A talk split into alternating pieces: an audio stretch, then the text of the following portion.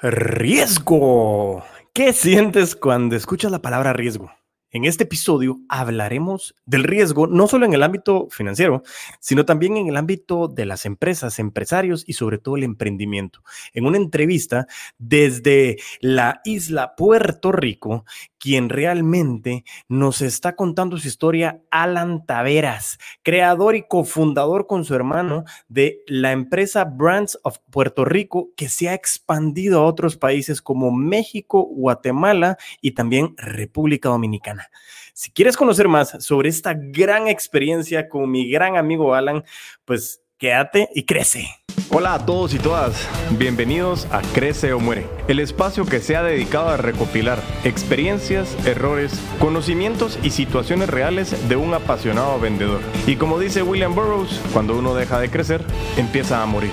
Mi nombre es Diego Enríquez Beltranena y me considero un puto amo de las ventas. Listo, pues bueno, eh, bienvenido Alan. Mm, ¿Cómo están todos aquí en la audiencia del podcast de Crece o Muere? Eh, estamos aquí con Alan Taveras, Brands of Puerto Rico. Eh, ya nos contará qué es esto. Estoy muy agradecido con tu tiempo, Alan. y bueno, pues como me gusta empezar a mí estos episodios, quiero que te presentes, que le cuentes a la audiencia quién eres, qué haces y, qué, qué es esto tan apasionante que tienes detrás. yo soy, yo soy Alan. Eh, eh, soy hijo de un dominicano y una mujer puertorriqueña, aunque nací y me crié aquí en Puerto Rico. Y, yo vengo del mundo de la publicidad y de la tecnología. Eh, tuve la oportunidad de, luego de hacer mi licenciatura acá en Puerto Rico, fui a Argentina a estudiar y ahí de verdad, como decimos en Puerto Rico, uno se abre la mente y, empecé a interactuar mucho con todo lo que es los startups en Argentina eh, uno de los referentes en la región, como lo que es México, pero Puerto Rico en ese momento estaba muy rezagado, estamos hablando del 2010, 2012, y me metí de lleno como un intern a trabajar en un startup eh, y ahí seguí creciendo en el mundo del marketing, aprender cómo conseguir clientes. Me dio cuando acabé mi MBA las ganas de volver a Puerto Rico porque quería inventar algo eh, y de momento vimos una oportunidad bien interesante y es que Puerto Rico desafortunadamente como pasa en todos los países de América Latina. Eh, lleva los últimos 10 años en una depresión económica muy fuerte. Entonces, tenemos más gente fuera de la isla que dentro de la isla. Hay 6 millones de puertorriqueños en los Estados Unidos y solamente 3 millones aquí en la isla. Eh, sí, algo que nosotros vimos al ser un país de, de diáspora es cómo nosotros podíamos eh, llegarle a ese público que sentía la misma nostalgia que yo cuando estaba en Argentina y no encontraba un buen café y no encontraba un, sazón bueno, las cosas que nos gustan a los caribeños. Eh, eh, eso todo el mundo lo siente cuando sale de su país. Pero no había algo profesional que, la gente pudiera ir y, consumir estos productos. Entonces, para mi hermano, que es mi cofundador, y para mí fue como que algo bien lógico. Vamos a crear este puente mientras traemos dinero nuevo a nuestro país para ayudar a la economía, pero a la misma vez curamos esa nostalgia y desde hace seis años esa ha sido mi, mi misión de, de, vida, como no tan solo en Puerto Rico, porque ya tenemos Brands of Guatemala, Brands of Dominican Republic y Brands of México, como nosotros agrupamos y creamos el mejor catálogo de productos auténticos de nuestra región latina para servirle a nuestros hermanos hispanos que están en los Estados Unidos. Yo específicamente soy el Chief Marketing Officer, entonces lo mío ha sido crear toda esta comunidad, toda campañas de Customer Acquisition y todas estas cosas de enfocarme en venta, que está súper bien porque de eso es este podcast. Pero entonces soy, soy el de marketing detrás de Brandsoft. Qué, qué, qué espectacular, me, me, encanta, me encantan dos cosas. Me encanta uno, eh, el este, ¿De dónde surgía la idea? Que era la segunda pregunta, pero la respondiste inmediatamente y es excelente conocer de dónde surge esa, esa idea. Eh, me gusta por dos razones. Uno, porque estás conectando un negocio que nace a partir de la nostalgia, de la emocionalidad, de, generar esa, esa necesidad de tener una parte de tu país que, que muchísimas personas no tienen la oportunidad, eh, para la audiencia que sepa, con Alan nos conocimos en Argentina cuando estábamos estudiando el MBA eh, y creo que es, es, bien interesante el poder eh, salir de tu país y poder hacer algo más, trabajar, estudiar por un buen tiempo, porque precisamente comienzas a surgir ese tema de la nostalgia. Yo me recuerdo muy bien en Argentina que, a veces yo tenía una mi caja fuerte y, tenía, bueno, pasaporte, mis documentos y demás, pero tenía mis bolsitas de, frijoles o tenía mis cosas que eran así, porque era lo que de vez en cuando tenía que organizar que tenía que comer eso para sentirme en mi casa. Entonces, y, es, bien importante y me he dado cuenta, porque antes de esta empresa, eh, mi hermano y yo tratamos de, de hacer otras cosas, pero algo que nos funcionó es cuando tú creas una idea, que soluciona un problema o un dolor que tú has vivido, puedes hacerlo mejor porque tú sabes lo que necesitas, tú sabes lo que los guatemaltecos necesitan cuando se van de su país, yo sé lo que necesitan los puertorriqueños y los, y los dominicanos. Entonces, eh, eh, eso de, de, crear un negocio por ganar plata está bien y todo, pero cuando tú creas un negocio basado en querer ayudar a un público a curar un dolor, de verdad trasciende. Totalmente, ¿no? Y eso, eso me, encanta de verdad y qué, qué, gran aporte creo yo que podemos estar dando y que puedes estar dando tú con la idea junto con tu hermano eh, de poder hacer esto. Pero como bien decías, son seis, ocho años, ¿no? Seis años. Seis años. Eh, seis años. Y ahora te pregunto, y le digo también cuando hablo con los que entrevisto, es eh, de una manera muy sarcástica, yo quiero decirte que el camino ha sido súper fácil, ¿no, Alan? Ah, eso, eso, quiero conocer. ¿Cuáles han sido esos retos? ¿Qué, ¿Qué, ha pasado en ese camino, en estos seis años? ¿Qué has encontrado? Es bien, antes de contestar la pregunta, es bien cómico porque nuestra empresa tiene lo que yo le llamo, eh, eh, tiene como un gusto para los medios. ¿Por qué? Porque la historia de dos hermanos millennials que vuelven a su país para emprender y ayudar a los demás, pues es bien fácil. Entonces, mucha gente nos ve en los medios y dice, no, que esta gente siempre está súper bien, pero nadie sabe las frustraciones, los dolores de cabeza, las peleas que uno tiene que, tener, no tan solo con, con tu socio, que, que, es mi hermano, que no hay manera de pelearnos para siempre, porque tenemos que vernos en casa de, de, de, mi mamá el fin de semana, pero, pero también con los suplidores y más en nuestros países latinos, eh, la gente es bien arraigada a la manera que hacen las cosas. Cuando tú traes algo nuevo que, que va a cambiar el paradigma, eh, encuentran mucha resistencia y la resistencia viene más de los grandes porque te ven quizás como una amenaza o una competencia a la manera que ellos hacen las cosas. Entonces, ha sido bien difícil. Eh, es mucha plata que, que, se pierde en cosas que tú piensas que va a salir bien, que no. Pero yo creo que el, que el reto más grande, específicamente mi hermano y yo, nosotros estudiamos y rápido empezamos a hacer negocio. Nunca pasamos ese entrenamiento formal corporativo, nos fuimos a trabajar en un Procter Gamble o un Unilever. Entonces nosotros reinventarnos cómo crecer una compañía de dos personas, ahora somos casi 20 personas, eh, tener más de 200 suplidores, eh, todo eso tienes que aprender mientras lo haces. Entonces, no hay unos procesos establecidos, los vas haciendo y, es bien difícil tú hacerlo eh, y que te salga. ahí lo, lo, más difícil es cómo, cómo nosotros hacemos esto sin una guía. Impresionante, y eso creo que, que le pasa a muchos emprendedores eh, que vienen a través de esa idea, de esa pasión, eh, que, que, yo lo veo muy bien desde el punto de vista de, de poder emprender, de seguir esa pasión creo que a veces si, si, si, se tuviera alguna estructura o alguien nos ayudara a, a, recorrer ese camino con alguna estructura que no nos tenemos que inventar, el camino podría ser más fácil. Sin embargo, creo que ese camino difícil a veces enriquece más ese camino también y, te hace como, como eh, tener esa conexión, ese propósito y ese sentido de lo que tú haces, que es, que es apasionante. Y dentro de los retos, ¿Cómo, ¿Cómo, fue ese proceso eh, tú desde el punto de vista de marketing, desde el punto de vista de, de, ver a tu equipo que ha crecido, como decías, de 2 a 20, ese crecimiento exponencial? Veo ahí detrás una bodega llena de, de, de, productos. ¿Cómo ha sido ese camino con los suplidores? O sea, cuando tú te diste la vuelta y dijiste, ok, tengo la idea, comienzo, pero necesito suplidores porque realmente, pues, ahí, ahí está el, el, corazón del negocio eh, eh, en que tú eres el puente, pero tiene que pasar mercadería. ¿Qué, ¿Cómo fue ese proceso? Como nosotros somos un marketplace, yo no vendo productos que yo hago, yo dependo de, los otros.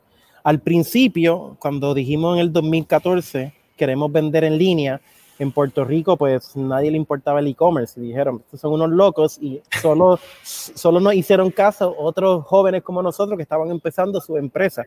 Eh, cuando dos, tres años luego el volumen empezó a subir, entran las empresas grandes, las distribuidoras y manufactureros grandes de, Puerto Rico, y, y, el primer choque bien fuerte es que ellos quieren tratarme como un supermercado. Ok.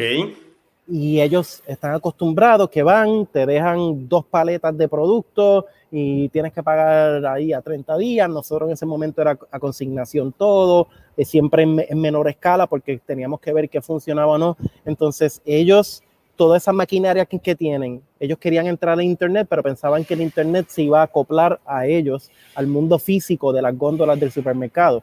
Pero cuando tú lo cambias y pones entonces eh, el mundo digital a trabajar con ellos, hay una fricción bien grande.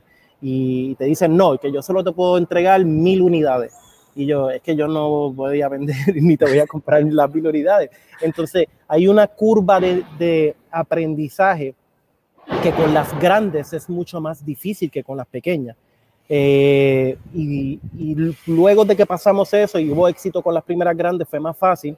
Pero te cuento, en Puerto Rico específicamente hemos tenido en los últimos tres años el huracán María, que estuvimos todo el país como unas dos semanas sin luz eléctrica. Eso significa que no había, que no había teléfono celular, que no había internet. Entonces, para yo comunicarme, yo tenía que ir con mi auto a las bodegas de mis suplidores, llenar mi auto de productos, traerlo acá con una planta eléctrica, prender mi internet. Entonces, eso fue bien difícil poder porque la gente seguía comprando. El internet está abierto 24/7. Y, pero ahora con el COVID, nosotros vimos un crecimiento exponencial, no tan solo en números de clientes, pero la gente fue de gastar unos 30 dólares a unos 50 dólares en cada compra. Eso significa que la gente estaba haciendo su compra de supermercado en nuestra plataforma y nosotros poder pedir y que nos entregaran y procesar todo ese producto para procesar las órdenes a la misma velocidad que estábamos creciendo fue bien complicado porque de momento me entran 20 órdenes y yo llamo a mi suplidor y le digo, necesito estos productos para mañana. Me dice, no, te los llevo el próximo lunes, pero ya yo tengo clientes que están molestos. Entonces, claro siempre y el, el, trabajo más difícil nuestro y de cualquier persona que maneja un marketplace es que los sellers o los vendedores y los consumidores estén navegando a, a la, al mismo ritmo. Es, es, el, es la complejidad más grande y cuando entras a un lugar físico que tengo producto, como están viendo tras mío, es bien complicado porque yo vengo de marketing y tengo un MBA igual que tú, pero yo no sé nada de logística. Yo tuve que traer gente que aprendiera esto, que sabían de logística, pero no necesariamente de un e-commerce y, todo ese aprendizaje que hay que hacerlo mientras uno va trabajando es bien complicado. Pero lo importante y yo creo que, que lo que resalta cualquier emprendedor es que uno nunca se puede rendir. Tienes que seguir, seguir, aunque el día ha sido horrible, mañana otro día. Y, creo que hay, hay muchas cosas que, que me, me, me, encantan de lo que dices, Alan. Eh, puntualmente creo que cerraste con algo bien importante que hemos hablado y, y, yo he escuchado a Grant Cardone que habla mucho de que la perseverancia es la cualidad de los, de los genios y, lo he repetido muchísimo, pero, pero creo que es importantísimo hacer pausa en, en algunos de los puntos que tú decías primero la historia que contabas de, ir en tu auto, de ir a la bodega, de, hacer, o sea, tú estabas involucrado en que el proceso continuara porque estaba comprometido de que el negocio siguiera y, y, sí, limitantes. Y eso que yo me recuerdo cuando, cuando yo tenía varios conocidos también en cuando pasó el huracán, fueron situaciones bien difíciles, bien, bien difíciles. Eh, y era válido y justificable, entre comillas, digo yo, que, dejaras caer los brazos, eh, porque la situación te lo permitía pero me encanta. Dime, dime. No, sí, que algo bien cómico es que nosotros, dos meses antes de María, cerramos una ronda de capital con la condición de que abriéramos Brands México.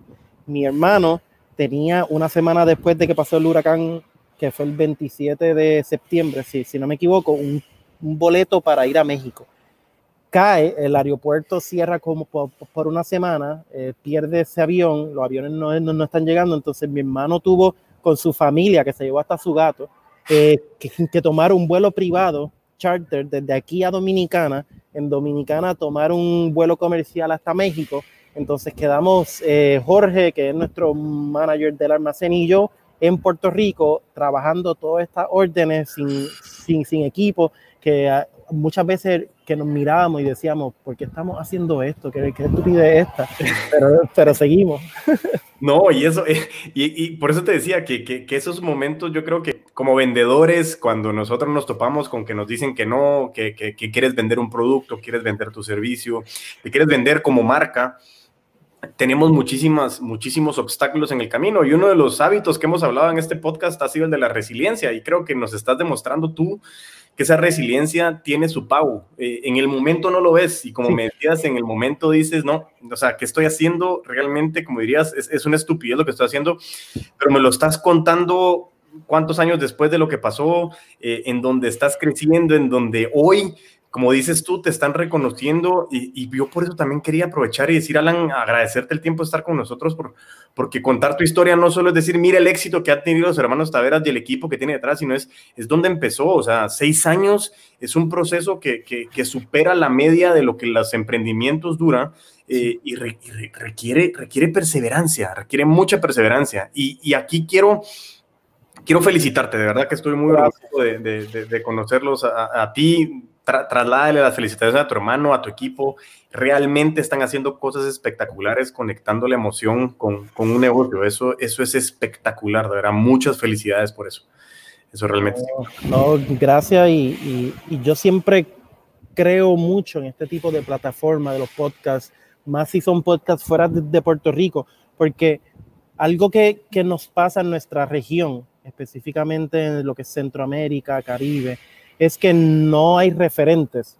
Eh, yo crecí viendo gente o trabajando en farmacéuticas internacionales o en empresas internacionales o trabajando en el gobierno. No habían esos emprendedores que hacían cosas de tecnología, porque todo lo que uno lo ve está en Estados Unidos, en México hay, en Argentina, pero no, no sé cómo es Guatemala, pero en Puerto Rico no había nada. Entonces, siempre digo que, que lo que nosotros hacemos, más allá de decir lo hicimos, es un abre una puerta para que otras personas lo hagan y lo hagan más fácil. Y para mí, al final del día, eso es lo más importante. ¿Cuánta gente ve este podcast y dice, o yo quiero abrir un podcast como lo tiene Diego, o yo quiero hacer algo como están haciendo Alan y sus hermanos eh, con, con Brands? Entonces, siempre estoy abierto para eh, estas conversaciones porque creo que añaden un valor inmenso. No, te lo agradezco muchísimo también. Y, y, ahora regresando al tema, como bien mencionaste, inicia Brands of Puerto Rico. Eh, me dices que ahora están en Dominicana, en México, Guatemala. ¿Qué, cómo, cómo, surge eso? Es, es me, me, encantaría conocer esa parte. Eso fue bien interesante. Hay un, y hay una mezcla entre la oportunidad que tú tuviste conmigo de estudiar en, en la Universidad de, de Palermo, allá en Argentina, pero también nosotros pasamos por acá por una aceleradora. Eh, mucha gente en nuestra región conoce lo que es Startup Chile. Startup Chile eh, fue el primer programa en toda la región donde el gobierno, buscando crear, como ahora todos los países quieren crear el Silicon Valley en Guatemala, Silicon Valley en Puerto Rico y todo eso, claro. pero son aceleradoras que son financiadas por el gobierno para atraer empresas de tecnología de todo el mundo, lo que se llaman los digital nomads. Entonces pasamos eh, eh, por esa aceleradora, en Puerto Rico se llama Parar el 18, una copia de Startup Chile, incluso trajeron un chileno para que la corriera aquí. Y, y, en la primera semana, me recuerdo, porque había un mentor que era un, un puertorriqueño de, que trabaja en Silicon Valley y todo, dicen, ustedes están perdiendo el tiempo si de verdad solo van a hacer un negocio para 6 millones de personas. Y para mí eso fue como un tiro en el corazón. No, este es mi bebé, ¿cómo me va a decir eso? Yo quiero, porque tú sabes que los emprendedores nos ponemos bien celosos, que eso es algo también que gracias a Dios aprendí, que esto no es mi bebé, esto es mi compañía y, y esto es para hacer plata para mí y para mis supidores. Pero ahí me dicen, de verdad, donde tú tienes la oportunidad es en los 60 millones de hispanos de los Estados Unidos. Ahí de verdad es que tú puedes hacer una compañía de la región, puedes competir contra Etsy y ese tipo de compañía. Entonces, ahí rápido cambiamos el pitch, cambiamos el enfoque a no solo Puerto Rico, sino empezar a abrir otros mercados. Como te dije, yo soy mitad dominicano, se nos hizo bien fácil a través de, mi hermana abrir eh, Brands of Dominican Republic. Eh, me recuerdo que abrimos por un tiempo Nicaragua, yo no sé si te recuerdas de Sergio, que estudió con nosotros. Sí, claro, claro. El problema con Nicaragua es que se puso muy eh, inestable en la situación claro. política y se tuvieron que ir a Argentina otra vez. Entonces se nos cayó ahí, lección aprendida. No, no habrá un negocio en un lugar que no conoce la situación, que es política. Pero pero por ejemplo, México lo, abrimos porque uno de los inversionistas dijo, y es la verdad, 50% de los hispanos en los Estados Unidos son mexicanos o descendientes de mexicanos, entonces es, el mercado obvio.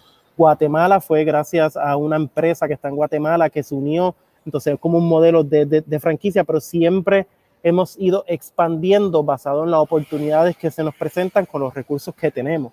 Y, y, yo creo que eso es bien importante para los emprendedores porque muchas personas que vienen a donde mí me dicen, no, que yo quiero ir rápido a México porque es el mercado más grande. En Ciudad de México hay 30 millones de, personas. Pero yo le digo, pero sabes todo el dinero que tú tienes que tener para hacer un, un, poquito, un punto de market share en México. Mejor ve a Guatemala, mejor ve a otros países que se te hace mucho más fácil y puedes hacer algo con menos. Y ya va aprendiendo cómo trabajar internacionalmente. Entonces, e, es, es un proceso que hemos aprendido mucho, que hemos conocido el mejor talento de, de toda nuestra región y, y, seguimos apostando aún más fuerte ahora con Guatemala, que no he podido ir porque abrimos ahora en junio, pero tan, tan pronto se acabe el COVID, voy para allá. Lo más lindo de lo que nosotros hacemos es ir a esa finca, a esos campos, hablar con esos agricultores, con esos artesanos y de verdad brindarle una nueva oportunidad a ellos, que yo creo que, que nuestra empresa, por más grande que sea, e, ese aspecto social y de, solidarios es bien importante. Totalmente. Y, la verdad que me, es, es muchísima información que en mi cabeza está acelerado y es como, de verdad impresionante tu historia, Alan. Eh, eh, mencionaste muchísimas cosas, el apoyo a los, a los microproductores, a los agricultores, eh, les estás abriendo espacio, no solo la conexión en el puente nostálgico y emocional a, a ese mercado que está fuera del país, sino abriéndole oportunidades también a, a estos microproductores o agricultores que en su momento pueden exponenciar sus ventas a través de una plataforma que hoy por hoy ustedes la están trayendo. eso de nuevo reitero, y es repetitivo, pero no me voy a cansar de felicitarlos. Y aquí surge, surge eh, una, un cuestionamiento como para hacer énfasis. Yo me di cuenta y lo escuchaba por un ecuatoriano, eh, que amigo de mi papá, me comencé a dar cuenta que, que por el tema del COVID eh, en esta pandemia, tú mismo lo decías, los emprendedores somos muy celosos, queremos empezar, no nos queremos ayudar y es mi proyecto y, y, y no nos dábamos cuenta que, que cuando hay una colaboración eh, puedes llegar mucho más lejos eh, y es, ese es el ego hablando, pero el COVID inmediatamente tuvo que quitar de, la mente esa parte y surgió una, una combinación de palabras que decía colaboración exponencial. Eh, ¿cómo, ¿Cómo lo vivieron ustedes allá en Puerto Rico? ¿Cómo lo vivieron en los países en los que están este, esta ruptura de decir, bueno, necesito ayuda? Porque como bien decías, cierran todo y el Internet está abierto. ¿Qué, qué sucede en ese momento cuando voltean a verlos ustedes?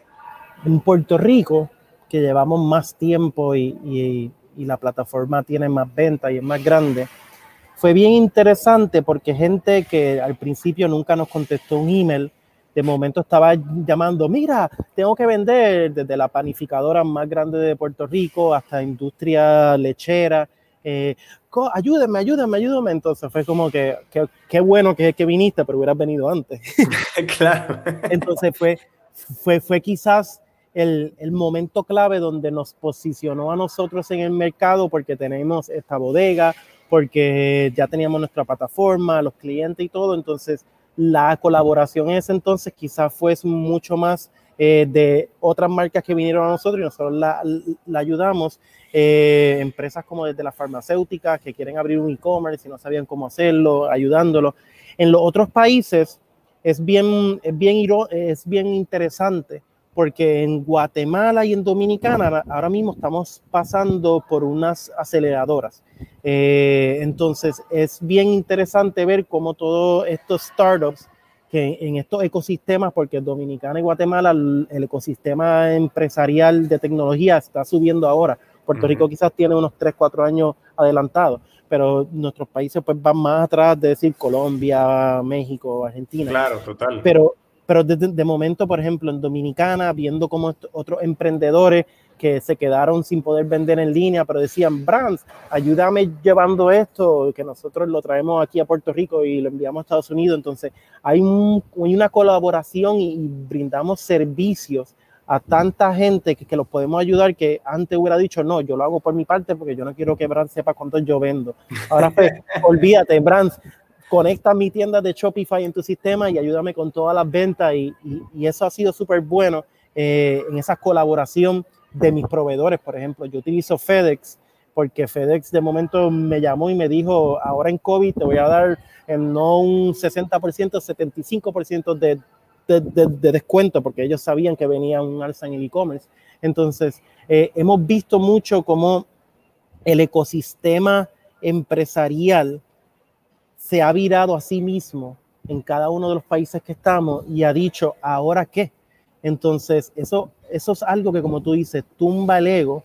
Y ese ego, eh, yo siempre digo, es como un ego latino, porque en Puerto Rico, y me doy cuenta que en Dominicana, en Dominicana, compartir yo cuánto es que estoy vendiendo, nunca, imposible. Y, y, fue, fue, bien cómico aquí hace unos meses atrás, como para, para febrero, antes de, de COVID, lanzamos un estudio nuestra data entera, nuestra base de datos, se la dimos a, uno, a unos muchachos que tienen un engine de analítica y empe empezamos a sacar como clusters y construir buyer personas de los puertorriqueños en cada ciudad de Estados Unidos a través de los productos que me compraban y las direcciones donde viven.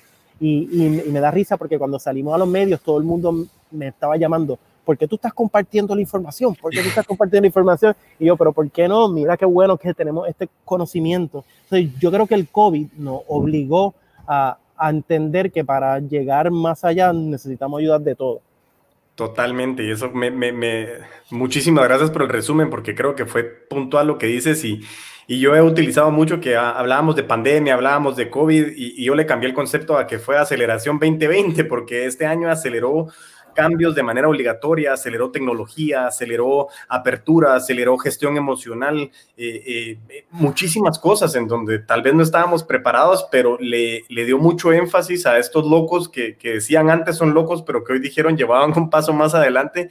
Eh, y has hecho cosas espectaculares. Realmente creo que, que, que, lo que lo que ha surgido de esto, esta trascendencia, esta perseverancia, ha hecho como impactos fuertísimos eh, y sobre todo que hoy por hoy las ventas representan mucho para ustedes. Y, y te recuerdas que estuvimos organizando tu, tu agenda y me, me decías que, que, era muy bueno que pudiéramos tener el episodio posterior al Black Friday. Y, y cuéntame cómo fue ese, ese pico en esta aceleración 2020 en una de las fechas más impactantes a través del e-commerce en la historia.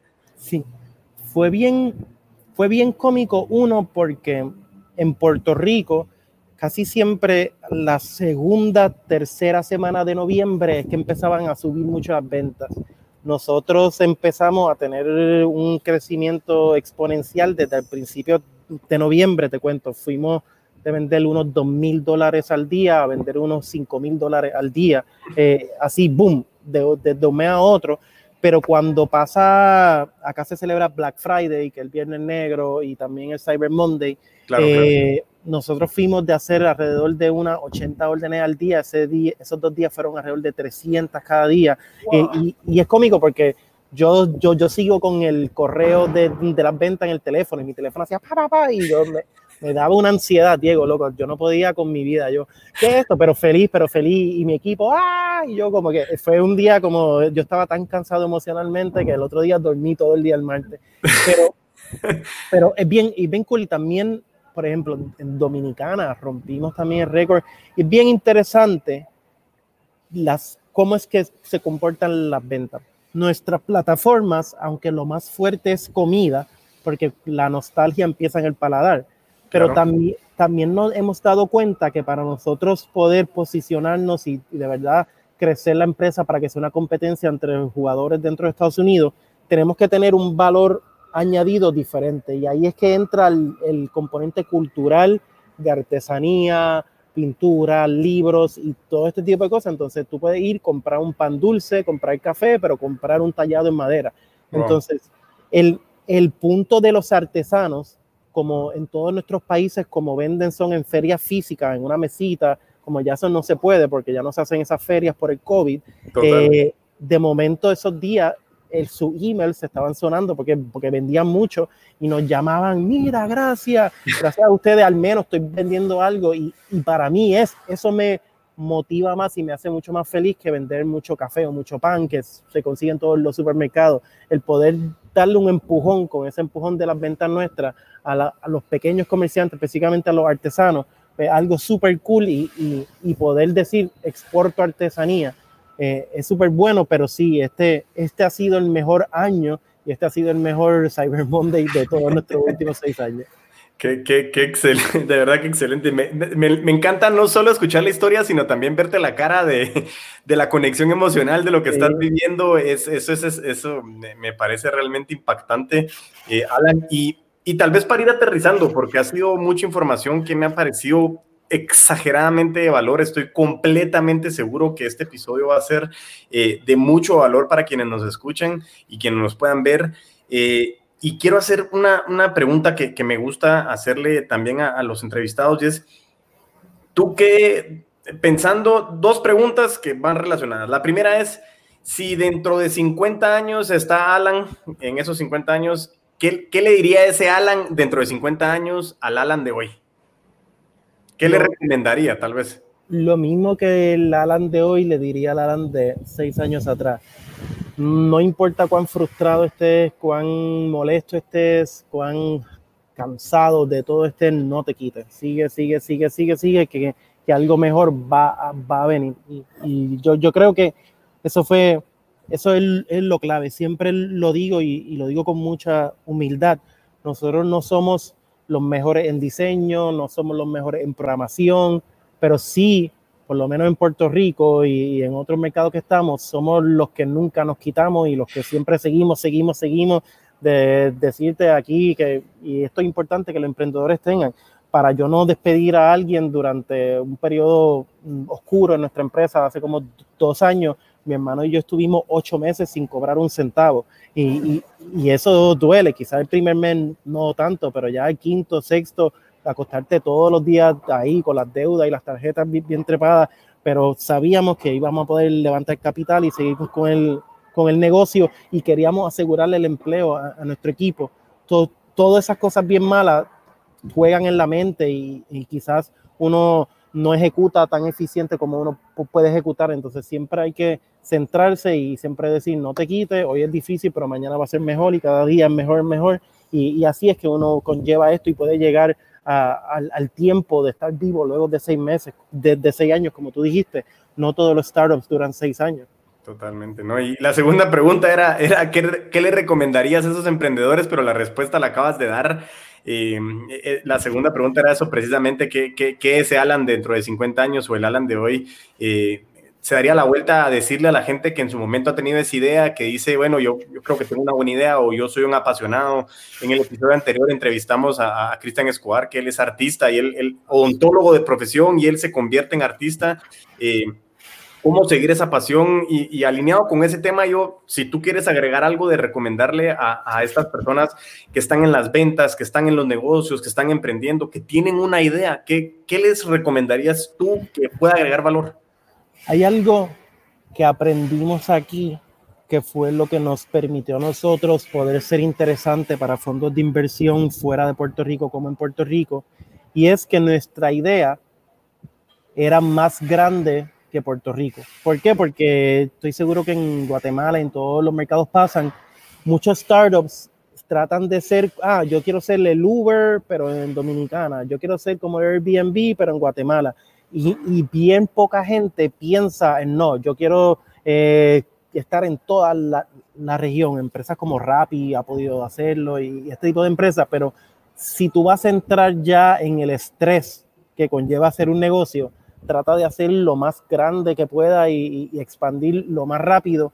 Y, eso tiene que ver mucho con, como, como yo lo llamo, es la relación que tenemos con el miedo. Los latinos, nos gusta estar bien seguros de, las cosas, por eso también somos bien familiar. Eh, y, si, si mira la estadística, en Estados Unidos un latino dura más tiempo en el mismo trabajo que un negro, que un blanco, porque a nosotros nos gusta la estabilidad de algo cultural, pero de verdad el tipo de, de, de, breakthrough o innovación se conlleva cuando uno tiene una buena relación con el riesgo y cuando uno entra a ese mar de incertidumbre. Y, y, mi llamado siempre que me hacen este tipo de, preguntas es cambiemos cómo nos sentimos con el riesgo, tratemos de estar cómodos con la incertidumbre. Es mucho más difícil y yo todavía no sé cómo hacerlo porque todavía me da mucha ansiedad que, que decirlo, pero, pero, quiero entrenarme, quiero estar cómodo con, con, que no sé qué va a pasar de aquí a tres meses, pero estoy trabajando para que pase lo que yo quiera. Eh, eso es bien importante porque una cosa es ser eh, comerciante, otra cosa es ser ya un emprendedor innovador y yo creo que, que los latinos y nuestra región necesita más emprendedores como fundadores de Rappi, eh, de, de, Mercado Libre, de Globant, empresarios de eso que hacen una huella mundial. Excelente, de verdad que, que lo tomo hasta personal, esa recomendación me, me, parece increíble, esa recomendación realmente, el sentirnos cómodos con el riesgo, porque yo también creo que hablamos desde el, desde el punto de vista de la zona de confort y creo que muchos hablan de la zona de pánico, que es esa zona del riesgo, pero puede ser la zona mágica, no es la zona de pánico, pueden pasar cosas espectaculares, como seis años después estar en esta entrevista. Eh, pues con, esta, con este background que tienes ahora, de verdad reitero mis felicidades, Alan. Eh, estoy sumamente agradecido por tu tiempo, no, no te imaginas de verdad. Eh, y me encantaría, si tú quieres, pues contarles a, la audiencia cómo encontrarte, tus redes, las redes de Brandoff, eh, o sea, ¿qué, ¿qué les quieres compartir para que la gente pueda conocer un poco más de ustedes? Sí, pueden a cualquier persona, nosotros segmentamos nuestros marketplaces, entonces puede ir a brandsofguatemala.com, brandsofmexico.com, brandsofdominicanrepublic.com o brandsofpuertorico.com y que me sigan por, por LinkedIn. Eh, me paso compartiendo todos los inventos que, que tengo, las cosas que, que me gustan y, y, que yo creo mucho en el, en el concepto de, de, network. Eh, por, por ejemplo, lo que de verdad hizo un cambio en mi vida no fue el MBA que yo hice en Argentina contigo, fue a estudiar con gente como tú y todos esos amigos que, en conversaciones o viendo cómo ellos ponían sus proyectos, ahí es que me abre esa mente. Entonces, yo, yo, yo creo mucho en que si hacemos un network bien grande de emprendedores latinos, de verdad nos va a potenciar más de lo que estamos. Espectacular. Muchísimas gracias de nuevo, Alan. En serio, eh, te deseo todo lo mejor. Trasládale mis felicitaciones a tu hermano, a todo tu equipo. Eh, muchas felicitaciones por haber ayudado a convertir este puente en una realidad. Estaremos muy pendientes de Brandoff en toda la región. Eh, y bueno, pues en eso estaríamos. Te agradezco muchísimo y te deseo un excelente día. Nos vemos pronto en Guatemala. Te cuida. Nos vemos pronto. Aquí te recibimos con los brazos abiertos. Muchísimas gracias, Alan. Bye. Bueno, pues como pudimos ver y escuchar, qué espectacular, insisto, cada vez lo digo igual, pero qué episodio, qué episodio, aprendimos muchísimo eh, y me encantó la parte que Alan decía con relación a, sentirnos cómodos con el riesgo. Creo que eso es un resumen muy bueno de lo que pudimos ver y escuchar. Eh, no tengo más que decir. Eh, qué bueno que escuchaste hasta acá este episodio. muchísimas gracias muy felices fiestas, que la pasen espectacular con la familia, que la pasen espectacular con los seres queridos, eh, eh, que de verdad puedan compartir siempre con mucho cuidado, pero compartir que realmente estos son momentos para tener esa conexión emocional. Muchísimas gracias a todos ustedes por escucharme, por verme, por, por compartir este contenido. Gracias por ayudarme a crecer y espero también y sé que estamos ayudando a crecer a muchísimos más. Recuerda que nuestras redes nos puedes seguir en Facebook, en LinkedIn y en YouTube como Eres el puto amo de las ventas y en mis redes personales como arroba puto amo de las ventas y eh, también en TikTok y en Instagram. Y mientras tanto nos volvemos a escuchar a vender con todos los poderes.